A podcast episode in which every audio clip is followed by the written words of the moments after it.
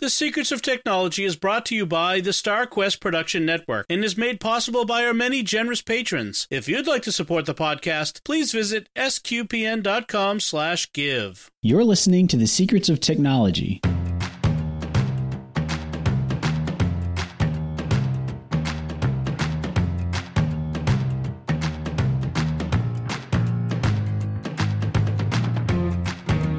Hi, I'm Jack Barazini, and you're listening to The Secrets of Technology, where we discuss the technology news that's, that's important for you from a uniquely Catholic point of view.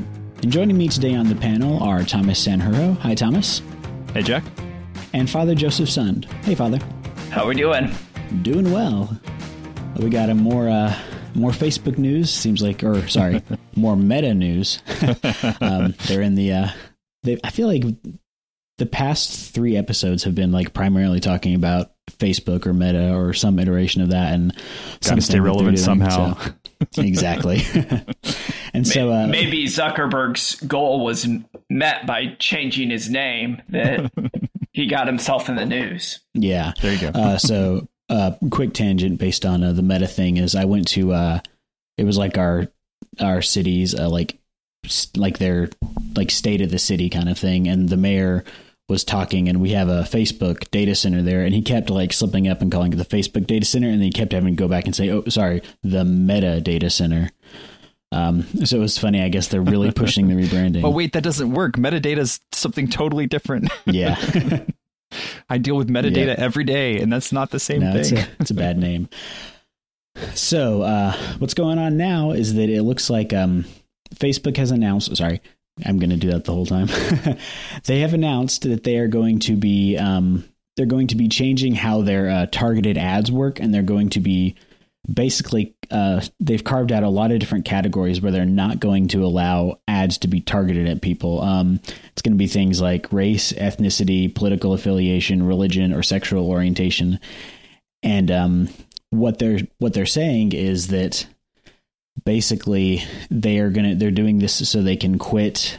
Like they don't want to like have people be like influenced by this like you know very specific things uh, targeting them. And i know a lot of people seem to be seem to be worried about it but honestly i don't really see it as being that big of a deal because i already do everything i can to not have ads be targeted at me. So it's not something that's right. really going to affect me but i do understand that like like for small businesses like um like uh, I know my wife has shown me things on like Instagram where it's like different these different Catholic small businesses that you just find because they are seeing like the different kind of accounts you follow and then you see those ads. So there is benefit to that, but I do also I understand why they're making this move.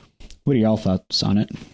Yeah, it's um it's a pretty niche market, which I say that with the caveat that SQPN actually falls into that completely niche market, right? Right. uh, and so it's it's the uh, you know you want your Catholic stuff to get out to Catholics, mm-hmm. but with Facebook, when you say I'm targeting Catholics, it's everybody everywhere, which is terrible for like a Catholic school or a Catholic church. You, right. you don't want your parish to end up being uh, targeting every Catholic in the on Facebook, right? That's not right. That's not the way you want it to work.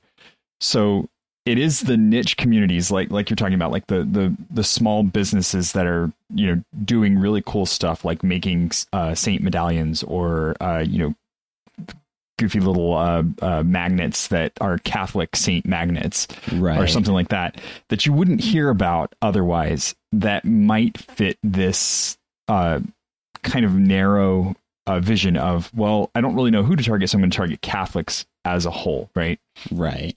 And so, you know, don't worry about your parish. Your parish is not going to, your, your parish needs to be targeting age ranges and localities anyway. They don't need right. to be targeting Catholics because actually they're narrowing their scope if they're only targeting Catholics instead of just uh, the locality and the age range near them. Right but for groups like SQPN, uh, you know, we have we're going to have to start thinking more creatively about the way that we're connecting with uh, with our audiences. And now, that being said, I think that word of mouth is always going to trump this kind of advertising anyway.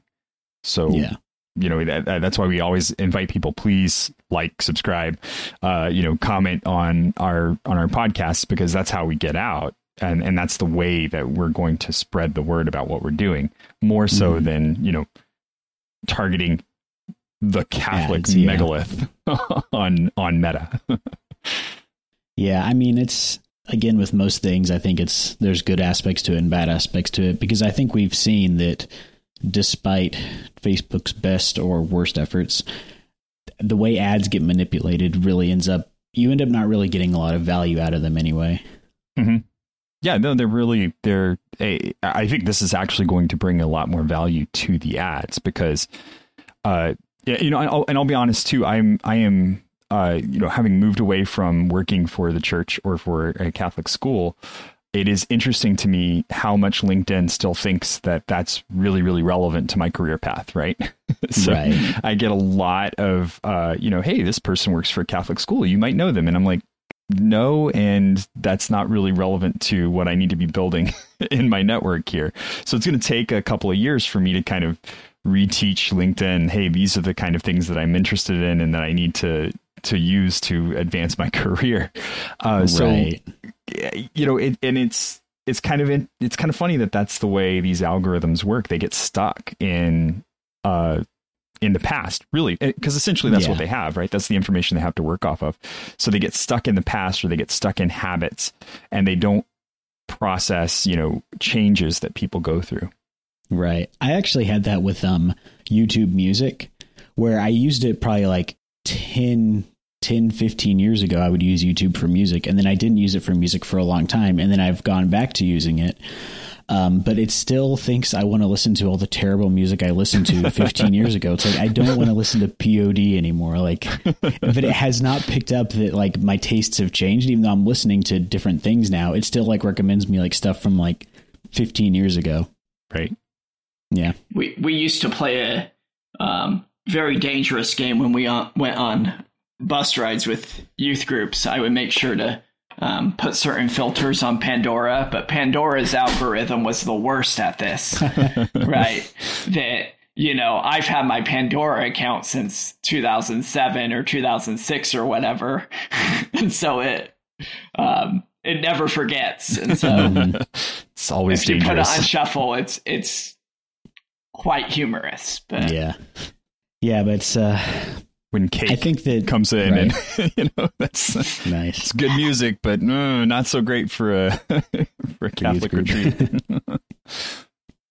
and I think this just goes to everyone's fears about like our lack of privacy and how our data is being harvested and being used and I think there's a much bigger awareness now like of how how creepy it is that Facebook just like harvests us, harvests our data and sells it wholesale like this. And that mm-hmm. was something we talked about, I think it was last week, um, with their announcement of Meta and their whole metaverse thing. It's like, I feel like Mark Zuckerberg watched Black Mirror and said, Hey, that's a good idea. Let's do that. Like, they try to spin it as a very positive thing. And um, Pat and I did actually talk about a lot of potential positives for that kind of technology and that idea. But I just don't think most people trust Facebook to to be good stewards of that. And so I guess it's good they're not going to be using our data as much, but they still have it and they're still going to be using it just in different, maybe more surreptitious ways. Well, the question that I have is they're not allowing advertisers to use that data. Right. Are they still using that data themselves um, to use their algorithm to keep me on the applications, mm. to keep me on Instagram, mm-hmm. to keep me on Facebook? I'm hard to believe that they're not going to still be using the data of my interest to be pushing posts that are relevant to me, right? right. To see that I'm Catholic and that if you post these um, hot topic Catholic posts to the top, I might be a little more intrigued to stay on. And they're not letting me use them as an advertiser, but they're still using them as their as themselves unless I'm wrong. Right. And it's been shown like that their algorithms are tuned to keep you more engaged by showing you the stuff you want, but also show you more negative things because mm-hmm. people like to get outraged much more than they like to see positive things. And so I think there was a story a couple weeks ago about how uh, posts with negative reactions will get boosted by the algorithm, and so they're kind of trying to keep you in that cycle of negativity. And I don't, I mean, we won't get be seeing ads as much anymore, but again, I think for a lot of people, either you have your ad blocker turned on and that stuff is being hidden anyways, or you just kind of mentally block them out. Like if I see an ad online, I just automatically like right. just ignore it. Like it could be for something I actually want to buy, but I won't click on the ad. I'll go look it up and then go to the website. Which is a good habit to be in on the internet anyway. Don't click on links. Always yeah. go find the thing yourself. Yeah. and it, and if you're lazy, um, you can add on some plugins for Firefox or Chrome that can remove that metadata, mm-hmm. pun intended, from the end of the link. Um, and so that it's not passing on that mm-hmm. um, information to the website to track you. Um, so there are ways out of it, but the most fool safe way would probably be to um, to open a new tab and private browsing and then go find the thing you want. yep. Yeah. So, uh, but I'm, it, it, but it takes a lot of work. It takes a lot of work to remain, um, truly anonymous online, and that's that's yeah. the thing that I, I think we've gotten to a point where we are comfortable that some level of who we are is going to be exposed online, and what we need to do is to make sure that we're not giving away more information than we need to. And then also to be careful that people are not using our interests to lead us into dark places because the thing that keeps people engaged this has been shown time and time again the thing that pe- keeps people engaged on facebook is like you were saying jack the, the incendiary stuff that mm-hmm. makes you that just riles you up and makes you want to comment and if you think about it it works this way somebody posts nice fluffy pictures of a cute puppy you like it, you move on with your life. You don't comment on it. If you comment on right. it, you say, "Oh, cute puppy, done." Right? Somebody posts something that really makes you angry. You comment on it. And then someone mm-hmm. comments back and disagrees with you. And then you comment back again. And then they comment back again. And you get in this cycle where you have to be right. Now you have to win. Which post has more engagement? Right. Obviously, the one that's gotten the fight, right? And and the algorithm doesn't care. The algorithm doesn't look between those two things and say oh this was a positive engagement and this was a negative engagement. The algorithm mm-hmm. goes this one had 300 comments and this one had two. Yeah. Uh, this is the one that's got got the more engagement. Right. I think it's just uh it's, it's human nature. Like like seeing a car wreck you can't look away and you're going to be you know drawn in more by negativity honey someone's yeah, like wrong were, on the internet yeah. exactly. like like you were saying, Thomas. Um, I think it's important for uh, places like SQPN and those small small businesses to be fostering like meaningful interaction and meaningful uh, like we you don't want it just to be like here I'm going to blast out like a million ads and we'll get some return on them but you want people to actually be invested in what they're seeing and usually the best way to do that is like you said by like word of mouth or um like a Patreon, uh, which you know we mm-hmm. use, uh, getting people actively uh, involved. Definitely. So yeah, that, that's a good that's a good time for a plug to. Yeah, I was about to say. Uh, did you have any other uh, any other anything else to say about uh, this story?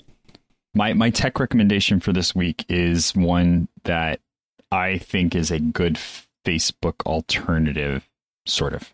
So. Oh, nice. Yeah. Yep. On that note, um, speaking of Patreon and uh, fostering meaningful engagement with our listeners, uh, we'd like to take a moment to thank our patrons who make it possible for us to create Secrets of Technology and all the other shows, shows at StarQuest, including Harry R., Lila L., Marie, and Daniel M. Their generous donations at sqpn.com slash give make it possible for us to continue the secrets of technology and all the shows at StarQuest. You can join them by visiting sqpn.com slash give. All right, we got some uh, some interesting headlines here. The first one is uh, something that uh, it's it's a it's a positive story about something that I feel very negative about, which is TikTok. um, so there's a, a missing uh, North Carolina girl was found after using a hand sign that she learned on TikTok that is basically means like I need help. I'm in a domestic violence situation, and so uh, someone saw her doing this hand sign out of a window. First, I thought it was going to be they saw it her on TikTok doing the hand sign, but I guess it's something that people have been spreading awareness for um, on there. And so someone saw her doing that, and she learned that on TikTok and was able to to get the help she needed. And this is, I guess, it's good to see this kind of this story because it's a it's a positive from TikTok, which I just kind of, to be honest, have a very negative view of. Um, that's because you're, an old man. Kind of, you're an old man. Jack. So there's, I don't know if you guys have seen this. There's a subreddit called a uh, like TikTok cringe. Yeah, and I just feel like everything I've ever seen on on TikTok would go would go in that category. But this is good, and I guess this is how how the kids are communicating nowadays. So if they're there, you did it. You did some, it. Yeah. our our kids in the school regularly hear me say this on both TikTok and um, Snapchat that they'll say something about it. Father, did you see this TikTok? And I say, TikTok's creepy. Yeah.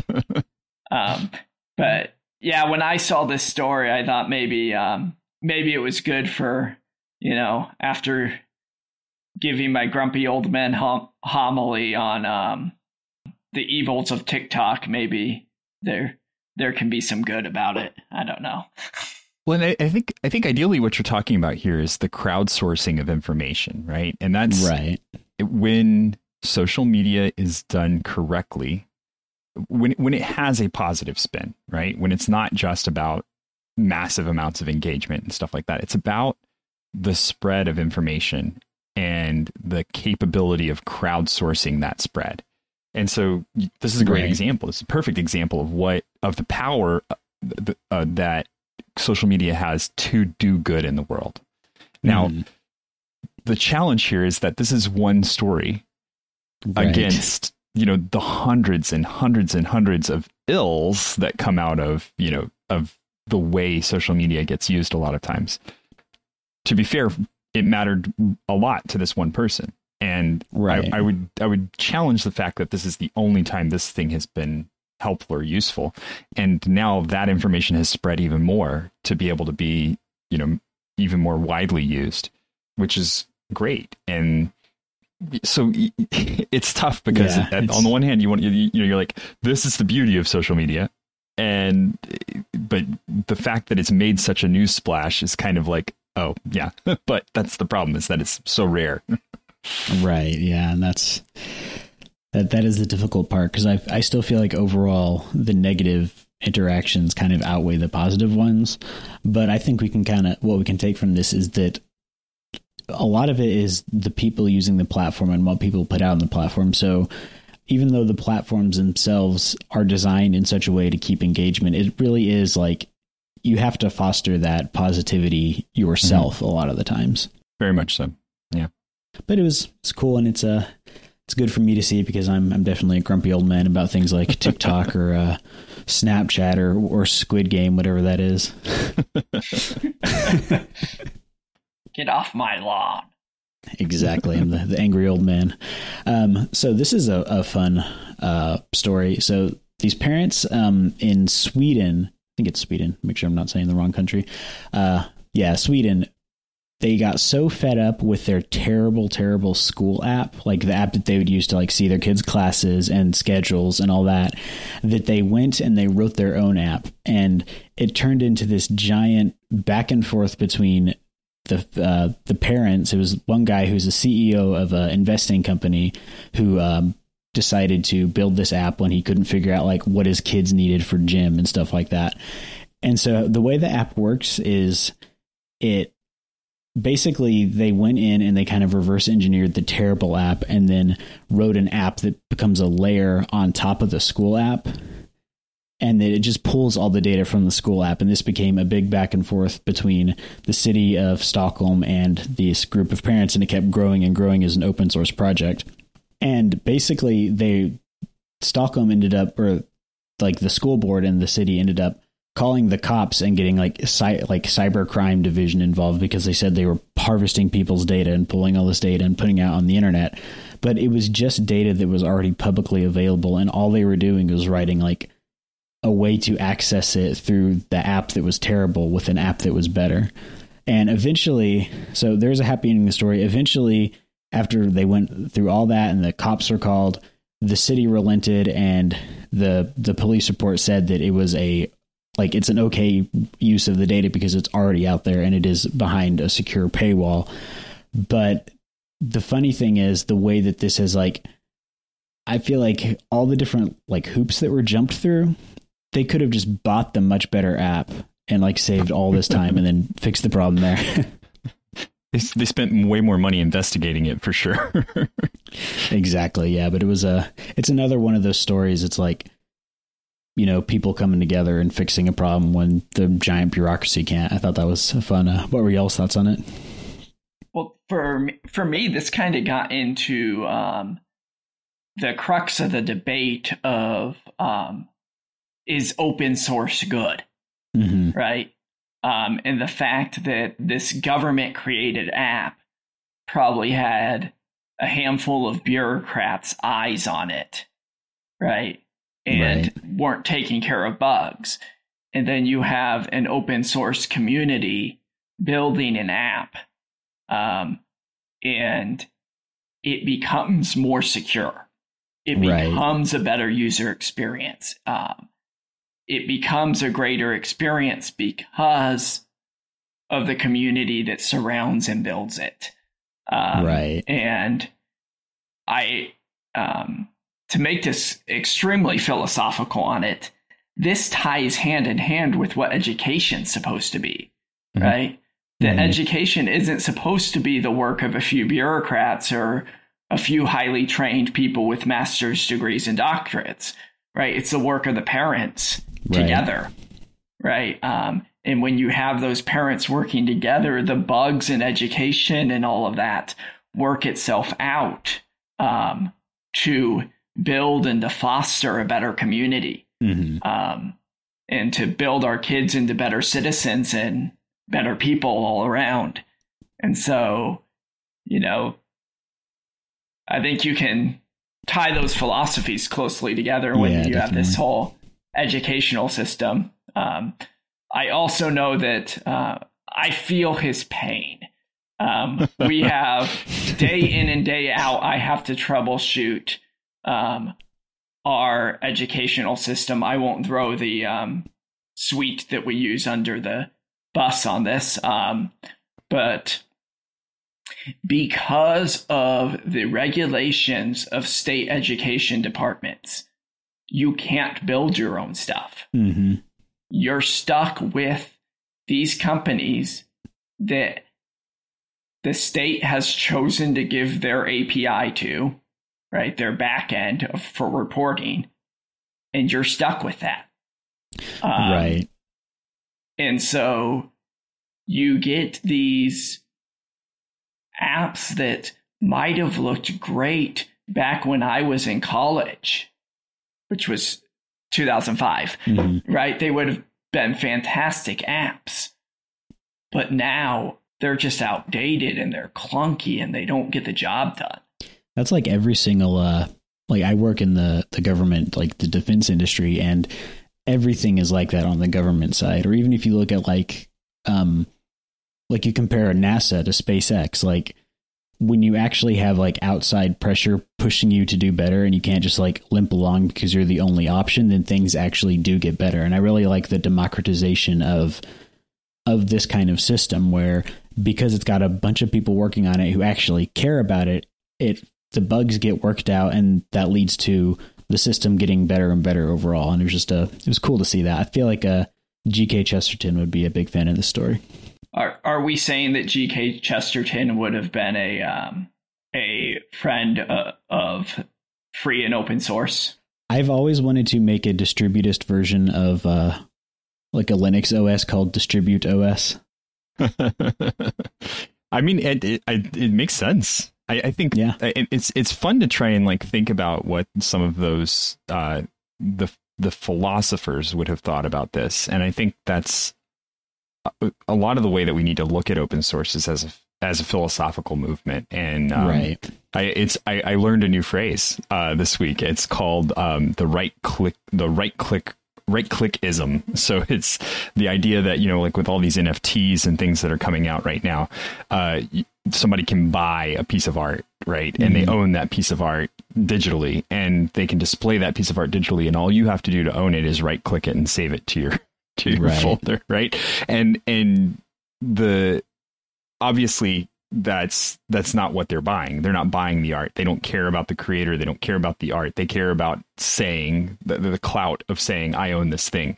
And the the beauty of the digital landscape is that that's not the case. You it's it's free mm-hmm. for everyone. You can everybody can be just as involved and just as much a creator uh, and just as much an owner of these these digital things right. as they're going out. And um, so that's I, I think that you know the the philosophy of open source is that same concept where it's like you know it, this is something that everybody and the more people that we have uh, involved, the more uh, the stuff gets better. The the more interesting it is. Like you were you know like you were saying, Father. The when you have two or three bureaucrats working on one of these programs, it never gets better. It just mm. kind of languishes, just stays it's status quo. How much can we keep the status quo? Whereas when you get everyone involved, it's suddenly now how can we innovate? Who you know, I'm I'm really interested in UI and I get involved and I create a new user interface for it or you know i'm interested in the security aspect of it and i get involved and i create a new security suite to to develop for this particular project and so that's you know, and, and this is about kids too, which is great because a lot of times it's hard to get people interested in open source projects because there's no monetary reward, right? There's nothing mm-hmm. that's coming back for it. But if it's about my kids and my school and I have to deal with this stupid app every single day, you know, I'm I want it to be better and I'm going to get involved right. and I'm going to make it better.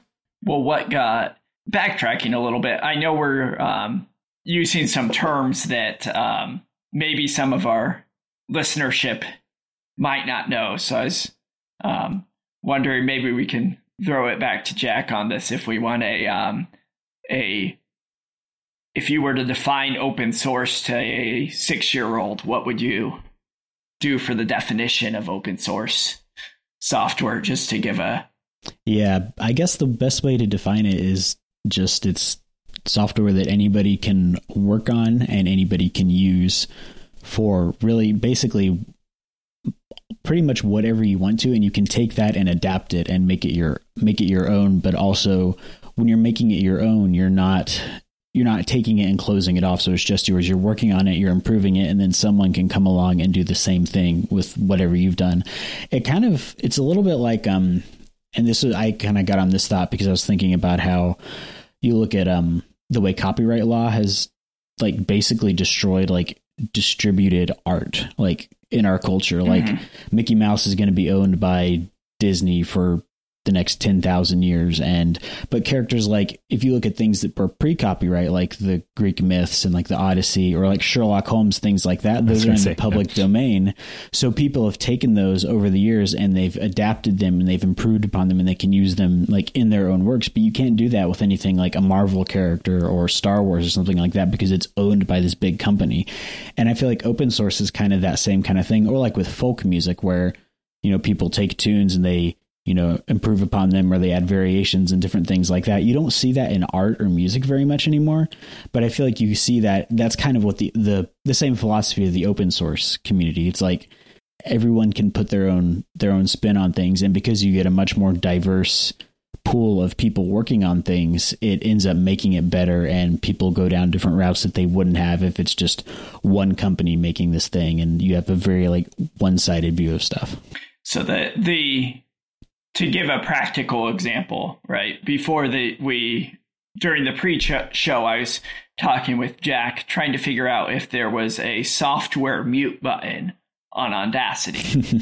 um, so the open source mentality of this would be that um, myself, if I ever had a spare moment of time, I could sit down and I could program into Audacity that button. Mm-hmm.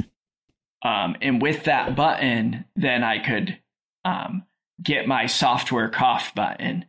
Um, finally. finally.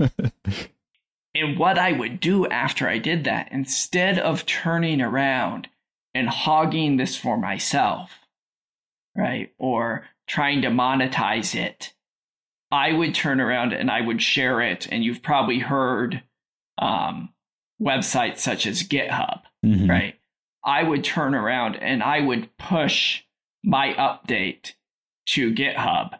And so people could see, especially the main producers of Audacity, could see this feature that I've made and the world could enjoy that. Right. Um, mm-hmm. Instead of just this one person enjoying it. And, and I think it's important there to remind people too that with the open source community, it's being reviewed. So you, when you push your update, it um, that update goes out to people who are invested in this uh, program, who who like it, who have developed things for themselves for it and who are part of a basically a commission that's mm-hmm. uh, put together to be in charge of it and they review the the thing that you've done and they check it for any kind of security issues that it might have they uh, clean up the code if there's any issues with the code they get mm-hmm. somebody involved that will uh, write documentation for it. So how does this mute button work? Where is it supposed to fit and everything that's happening?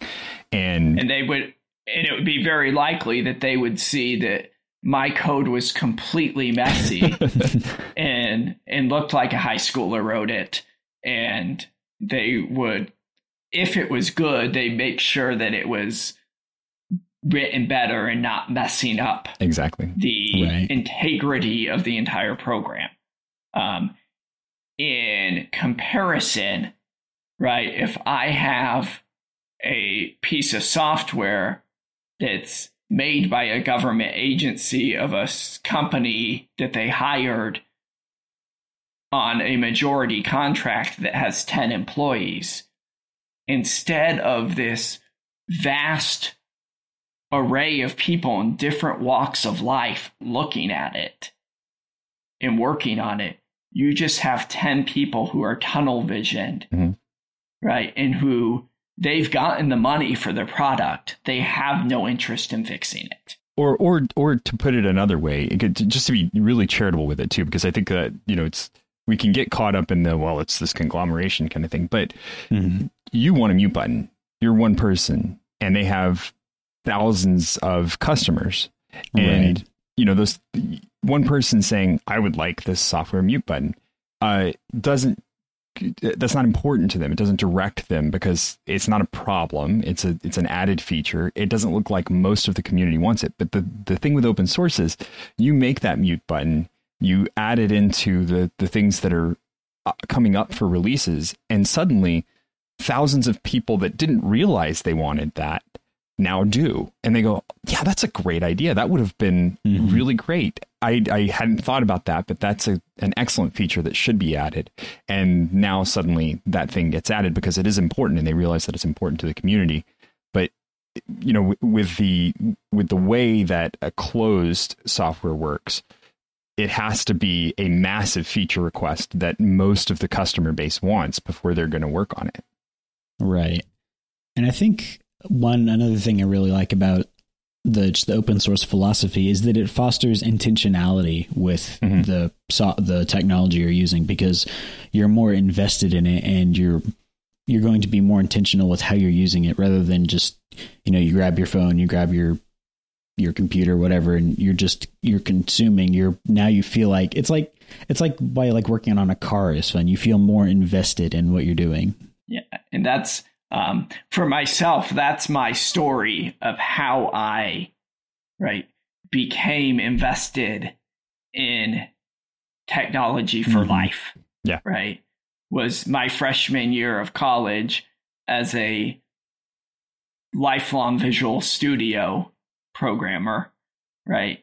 I was introduced to these open source programs by my professor and realized that I could have an impact in a larger community um, and could change things that I could never do using a Microsoft product or right. Um, right. And, and I'd like so, to point out there too that if you are a person who's like, I have no technical skill, I cannot write code, they still need uh, documentation writers, which is basically you go in and you just look at the documentation and a lot of these guys are very technical and so they'll write this documentation that does not read well. And so as an mm-hmm. end user, you get this documentation, you're like, what? And so you, even if you can't write code, can go in and contribute to open source projects if you are interested in doing that by getting involved in the documentation team. Yeah. Yeah, basically that documentation, if you remember SNL um, with Nick, your company's computer guy, right? Yeah, yeah. um, that that's the guy who's writing that documentation, mm-hmm. um, and he might not know how to communicate it to an average person. Right. Um, and so to have an average person sit down and clean it up and to make it better for the average user um, really helps. Yeah, definitely. And I think um, it's also exciting to see the open source world come into come into like just out of like the realm of ephemeral software to hardware with things like uh Raspberry Pi and like all the 3D printing stuff you can do now where now you can like you can democratize like physical objects and have it be worked on by a bunch of different people same kind of thing. Um one I really like and it's something that like like for niche hobbies it's really good too same thing with the different kind of open source software but uh, someone made a Raspberry Pi based uh, electronic bagpipe, and that's something that it's a pretty niche hobby. Nice. So that's not something that you're ever going to get from like Fender or Korg or one of these big music and musical instrument companies. But there's enough people online who want something like that that you know people got together and there's 3D printing. Uh, 3D printing files for it. There's a software for it, and it's a it's a fun open source project. Yeah, back back in March of 2020, um, that open source thing positively affected our community as a um, priest that had nothing to do um, as all of our churches got shut down right um, yeah suddenly i took nothing to nothing to do right suddenly i decided i took a um, I went on to Thingiverse and i got the um, print schematics for n95 substitute masks. Oh nice. And printed over a hundred of them for our local hospital, um, and just was just had that our 3D printer in the school running all day, um, and got those made for them so that when they until they got more masks in during that shortage that as a small town my um, nurses and doctors weren't being put at risk um, nice that's awesome so so me and the um, local dentist were both um, printing those up like wildfire on our 3D printers, and um, that would have not been possible without a community around that built. That is awesome. Yeah, and that's like that's one of those uh like I think like that's what we need to point to when we talk about technology and open source and those kinds of those stories and those ideas because like just speaking for myself, I can tend to be a little bit apocalyptic about our future with our AI overlords and all that, but I am ex- I stuff like that just like just awesome. Cool. Yeah, it's uh, I feel like uh, I know our, our main topic today was a story about Facebook, but I feel like we, we went way more in depth on the open source thing. this should probably be an open source themed episode. It's good. yeah, definitely. It was a good time. It's a twofer. You got two head two uh, two main stories this week. exactly. Hopefully, we don't get in trouble for um, for making Team Linux assemble again. There. Go no, Team Linux. I think it's good. I like this. Uh, I like this group. I think we did make it through a um, entire episode about the new Mac, with without throwing Mac under I was the say, bus. We, we had to have bought ourselves some goodwill when we did that, Father. That was nice. I'm sad I missed that. Awesome. I think it's a, a good time to jump into our uh, picks of the week. Uh, did you want to go first, Father? Let's see. Um, my um, pick of the week, I I had a really good like phase into it, and I messed messed it up. Um, I was going to say, can I get an amen? Um, um, my pick of the week is an app called Amen, which is a Catholic meditation app um, put out by the Augustine Institute, and it's a completely free app that they're doing.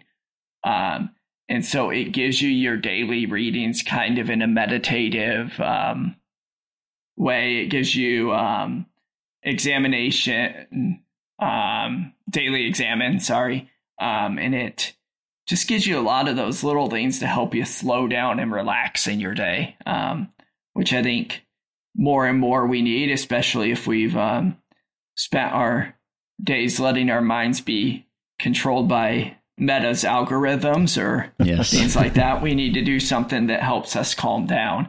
And so um, they have this app both available for the Google Play and the Apple App Store. Um, and um, just a little bit, I've used it over the last week. I've really, um, really enjoyed it. It's very similar to if you've used the the Hallow app mm-hmm. Um, that's been out for a while now. It's it's very similar to that. Um, nice. And so I thought that'd be a good a good pick for the week. Yeah, definitely. I'll uh, check that out because I like to use the Headspace app, um, just like for like their you know calming meditation and stuff like that. But it's it's nice to have something that is specifically uh, Catholic themed with that. Awesome, uh, Thomas. Do you want to tell us your pick of the week? So my pick of the week is a meta alternative, uh, and I, I say that loosely because there really is not anything that's going to be exactly the same as Meta. And I, I think the power of uh, Facebook and Meta is that it kind of gets you in that. Well, my family's on there, and I get to keep up with everything mm-hmm. that's going on with them. So um, I like this one. This is this app is called Discord, and you, have probably heard of it in the terms of like gamers and uh, gaming communities because that's where a lot of it lies at the moment. Um, I really love Discord because it is kind of like a walled Facebook where you join servers that are specific interest servers, and a, a lot of times uh, the the people that are running the servers will share them on their website, and they'll say, "Hey, uh, link up with us on Discord," and you go and you join that server and as you click through you can change your username on those servers. You can uh, kind of readjust you know what you're representing yourself as in that given community which is sort of what we do in an actual social setting when you go yeah. between different groups you know you're like oh yeah this is my i'm wearing, wearing my business suit to my business and i'm wearing my casual wear to the beach and i'm presenting a different side of myself to these different parts of my life that i'm involved in and that's more what discord feels like where uh, you're not uh, there's not ads blasting everywhere for different things. You're not you don't have this constant stream of information. And even on the different servers that you're involved in there can be different channels that you can link into. And a lot of them have kind of added on uh, some social channels. So, you know, like a, uh, everybody wants to get on and share pictures of their pets. So they'll have a specific channel that's for sharing pictures of your pets. Uh, and just to give you a story of like why I think this, this kind of thing is really cool. I am a gamer and I play a lot of indie games. And there was one that I got recently uh, called Odd Realm.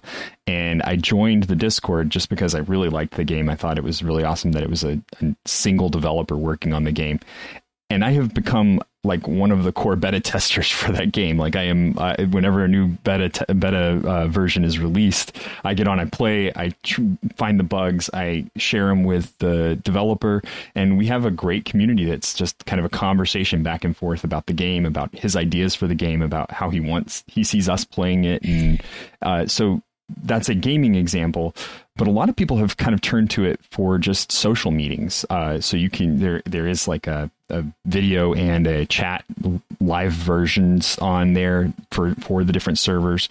Um, so it is a really great resource for that social interaction that mm-hmm. you are looking for without being quite so uh, prone to the algorithm problem that you run into. Right. Yeah, speaking of gaming, it's not just for like online gaming or computer gaming. Uh, my wife uses it uh, to play D and D with her friends, so you yes, can do absolutely. real world things. Yeah, it reminds me. Um, I have it both. Um, I use Discord. Um, there's a um, there's a Discord group for Catholic Twitter, which is kind of interesting, right? So um, for Catholic Twitter to kind of be in their own little um, circle there. Um, and then inside that, there's different subgroups. So there's um, like a subgroup for um, p- Twitter priest only, right? Um, that allow and it allows for this community right, to build of kind of a national and even um, multinational community in different interest um, that normally I don't think would happen the same way in mm-hmm. Facebook, mm-hmm. right? Um, Facebook groups, while great, um, relies on Facebook's algorithm still mm-hmm. to see what I'm seeing, for me to see things. Um, it reminds me a lot of when I was um, real little, like 11, 12, 13. Um, I got involved with these. Um, you remember the old bulletin boards mm-hmm. on the yeah. yep. internet? Your message, your message boards that were probably about a hundred lines of code to right. run most of these.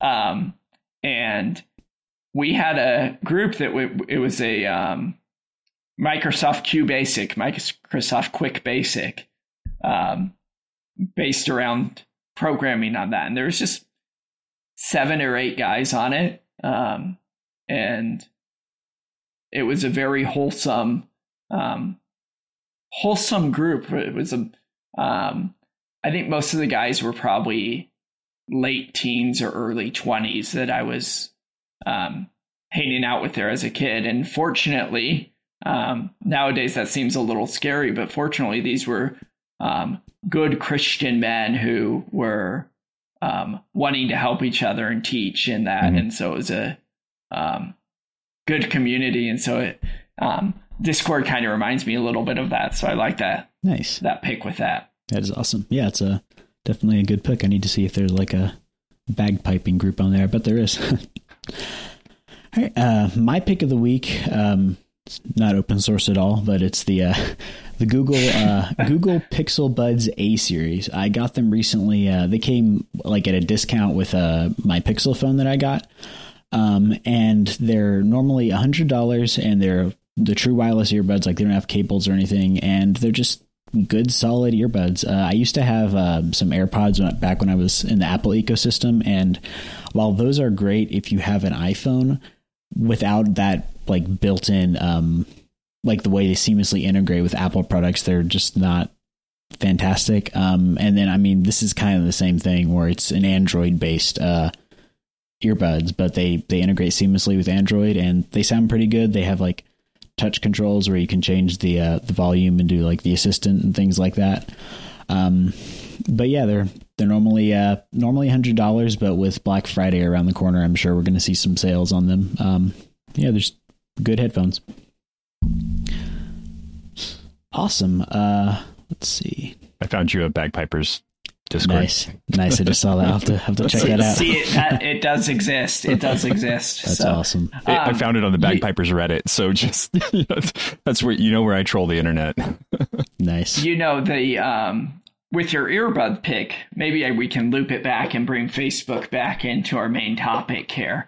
Um, of I'm trying to remember who I heard this quote from, but they were analyzing that um, Facebook has read it completely wrong. That the reality and the um, building that people want isn't the sense of visual, it's a sense of hearing. Hmm. And that to greater build um, a digital reality, right, mm-hmm. that audio is what needs to be made better, um, not the video. Um, that we've already come long ways with video, right? That yeah, wearing a VR headset's not too much different than having a large curved monitor in front of your face. Mm-hmm. Um, and that. And a lot more uncomfortable. Yeah. Yeah. And most people don't want to put eight pounds worth of hardware on their head. Um, and so to be able to build the audio quality of earbuds, which still are not the greatest, Mm-mm. right, is what people more want. Um, and so I wish I remembered who I heard say that because I'm completely stealing from someone. But interesting. Uh, yeah, that is that is interesting. I feel like, yeah, definitely, especially with your sense of like depth. Um, like if you listen with like really really good like over the ear headphones like it makes a huge difference when you can like feel like you're in the room with the instruments versus with earbuds which is even when they're good earbuds it's still more closed in sound just by its very nature mm-hmm.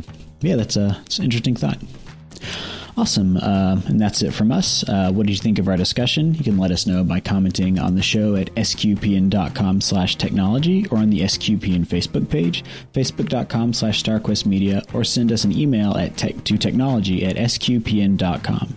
You can find links from our discussion and picks of the week on our show notes at sqpn.com. You can help us grow the secrets of tech by writing a five-star review in Apple Podcasts or one of the other podcast directories. And you can share the podcast with your friends to help us grow our community and to reach more listeners. Until next time, Thomas Sanjuro, thank you for joining me and sharing the secrets of technology. It was great to be here. And Father Joseph Sund, thank you too. You're welcome. Till next time. and once again, I'm Jack Barazzini. Thank you for listening to the Secrets of Technology on StarQuest.